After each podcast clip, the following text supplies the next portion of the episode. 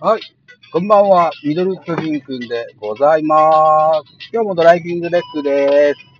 えーと、本日7月14日、えー現在夕方5時半、ちょっと過ぎぐらい、といったお時間でございます。今日も、警告通り、えー、タイムカードがちゃんと押して、今から会社の駐車場を出たところでございます。今日の、だから今日は、昨日のようにドライビングレッスンは2回できればいいかな、というふうに思ってます。はい、一つよろしくお願いします。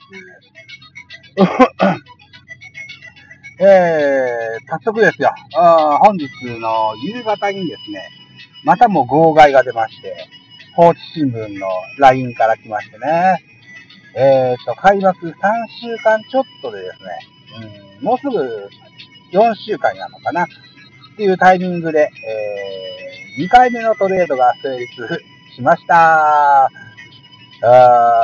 ー今回も楽天さんとのトレードでございまして、ジャイアンツからは高田法生という若き右ピッチャーを放出いたします。えー、楽天からは高梨雄平選手が来てくれるということになってます。左の、高梨選手は左のリリーバーというポジションの選手で、左の変則ピッチャーなのかな？うん、実は、あんまり見たことがないんですけども、何やらですよ、侍ジャパンのにも選ばれてる選手で、えー過去3年間のね、えー成績を見てみますと、大変立派な数字が残ってます。昨年は48試合に登板して、防御率は2.3。えーその前の年、2018年は70試合に登板して、防御率は2.43かなぐらい。で、えーっと、その1個前の年、2017年は、えーっと、40試合に登板しまして、えー防御率が1.03と、極めて、えー頼りがいのある左ピッチャーじゃなかろうかと思ってます。うーん、でね、ワンポイントだっていうね、お声も聞こえてるんですけども、ーんと、でのワンポイント？じゃあ、もうリスクみたいなんじゃないの？とかいうね、あの、意地悪な方もいらっしゃいますが、あこれは使ってみることにはわかりませんよ、と思ってます。うん。左のリリーバーが欲しいっていうことでは、ジャイアンツとしてはね、あの感じでは、左に限らずリリーバーは欲しいんですけども、うーん、何回もこの番組で言ってますけども、デラロサが、あ怪我をしてしまいまして、現在 BL 入り、えーになってます。左脇腹肉離れだったかなあーという感じで病んでますもんですからね。えー、クローザーが極めてこう手薄であると。えー、代わりの魔人と書いて大魔人に指名しました沢村博和選手も、えっ、と、おとといのゲーム、日曜日のゲーム、投げたんですけどね、1イニングで、えー1フォアボール、1デッドボールと、相も変わらず劇場をかわしてきてましてですね、えー、ストッパー、お前一人じゃ頼んないということで、今日のお昼間の発表では、中川幸太と、沢村に加えて高木京介と、それから大竹寛、この4人を日替わりで、えー、クローザーに、えーを務めさせるという発表がありましてね。あ沢村さんはまた一個立場を悪くしたんじゃないかなと思ってます。はい、残念だけどね、しょうがないよね。プロだからね、結果が全てだと思いますわ、ということです。でね、うーんと、ジャイアンツから行く高田法生ですよ。えー、これがね、2016年のドラフトの、えーと、6位だったかな。確か6位だったはずですわ。うん。えー岡山県の創志学園の出身で、高校時代には、あ松坂2世と言われた、あ逸材でございます。えー売りはもちろん、うん速球ですね。速球とスライダーですね。ピッチングフォームが高校時代はよく松坂大好きに入れたといったところから松坂2世と言われたそうですけれども、ドラフトにかかる高校3年生の春まではね、えー高校ビッグ4と呼ばれて、結構もてはやされたもんですけども、春にね、あの、評価を下げてしまいましてね、高校ビッグ4からは落ちちゃったんですよね。うん。えー、で、結局、この年のドラフトの高校ビッグ4を言ってみますればですよ。ヤクルト、寺島、あ楽天、藤平、あ広島、高橋光也だっただったかな花咲徳治の選手だったと記憶します。左のピッチャーですね。あと、西武の今井達也、作新学園ですね。うん。ここの4選手は高校ビッグ4と呼ばれて、まあ同い年なわけですけれどもね、えー、そこから漏れた高田法政、えー、ずっと春先まではドラフト上位候補だったわけですけども、蓋を開けてみればドラフト6位でジャイアンツが獲得しました。うん。今言った4人の他に同級生で言うと誰がいるかな？中日の藤島とかも同い年だったんじゃなかったかな？うん。バッターでいたかな？バッターでピンとこないですね。うん。今22、3の選手ですわ。うん。という感じで、まだまだ若い選手ですけれども、楽天に放出することになりました。うん。あのー、どうですかね。すぐすぐに一軍で使える球ではないと思うんですけども、楽天もイースタンリーグとで同じリーグです。うん、彼の投球は見てたと思います。うん、ずいぶん、なんだろうな。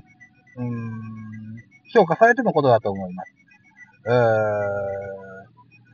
侍ジャパンのリリーバーをね、あの、なのほほぼ実績のない、えー、高田で釣れるということは、それだけの評価されしてくれてることだろうということだと思ってます。うん。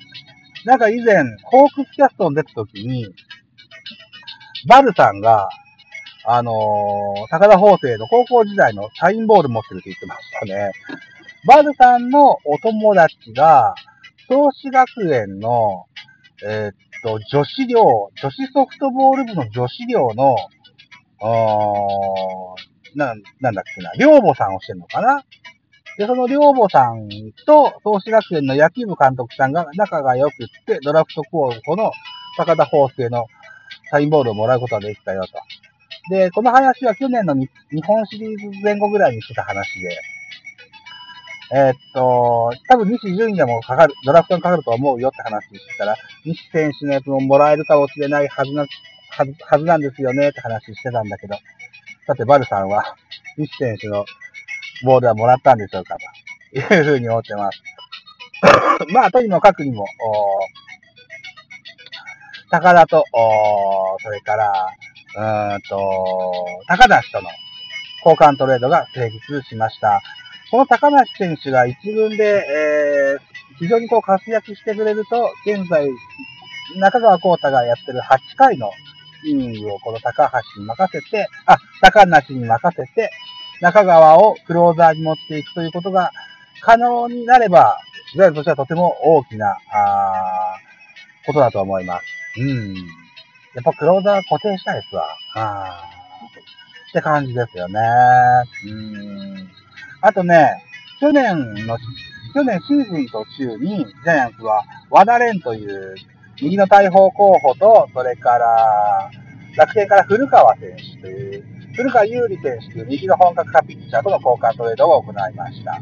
で、えー、今年の、今から2週間ぐらい前に、池田、ジャイアンツは池田俊選手、それから、えー、楽天からはウィーラー選手、これを交換トレードで獲得しました。で、今回のこのトレード、ジャイアンツからは高田法生、それから楽天から高梨ということで、ジャイアンツからは、なんとかだ、なんとかだ、こんな、あの、名字のね、あのー、他のつく名字の方を差し出してるという流れになってるので、えー、昨年のドラフト2位の太田選手、太田龍選手、この選手出すんじゃないのとかね、言ってる人もいますけども、まだ、だって、1年経ってないよ、取ってから。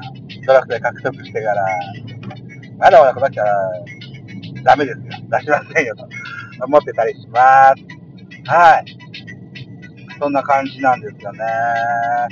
うーん。でも、今回のトレードは、そうね、両チームとも今年の本気度合いが伺えるんじゃないかな。うん、ジャイアンツは現在4連敗中で、えー、っと、先週のヤクルト3連戦、雨で流れましたけども、2連戦、ね、えー、これ、軽くこう、ひねられてしまってね、首位陥落ですよ。現在、0.5差で2位に我がジャイアンツ。本日は、広島と、ゲームがございます。えー、っと、マツダズームズームスタジアムにおきまして、6時からのプレイボールだったと思います。ジャイアンツの先発は、エース菅野。前回登板では1年ぶりの完封勝利を収めております。奪三振を11とりましたね。うん、完全復活と言える、じゃなかろうかと思う菅野選手です。対する、えー、広島は、あ栗選手ですね。栗アレン選手。栗アレン選手が前回ジャイアンツで投げた時は結構古典版にやられました。7回ぐらいまで投げられたんじゃなかったかな。勝ち星も計上してしまいましたね。うーん。苦手にしてたっけなどうかなそうかもしれないなまあ、とにもかくにもですよ。現在4連敗中のジャイアンツ、ここでね、1個、連敗は止めてですよ。また、あのー、上昇気流に乗っていきたいな、というふうに思っております。はい。どんなゲームになるんでしょうか。坂本選手は出ますでしょうか。あーそうか。もうこのぐらいの時間だったら、スターティングラインナップも発表されてるな。現在5時57分。当然発表されてますね。うん、もうすぐローソンが近づいてくると思いますので、収録もそろそろ終わりかけですね。えー、っと、一旦停止をして、スターティングラインナップの確認をしてからですね、また帰りの便の第2弾でドライビングレッスンを行いたいと思っております。はい。ということでね、えー、あとね、後半は何喋ろうかな。なんか喋りたいことあったんですよね。なんだったっけ？えー、忘れちゃった。また後でーす。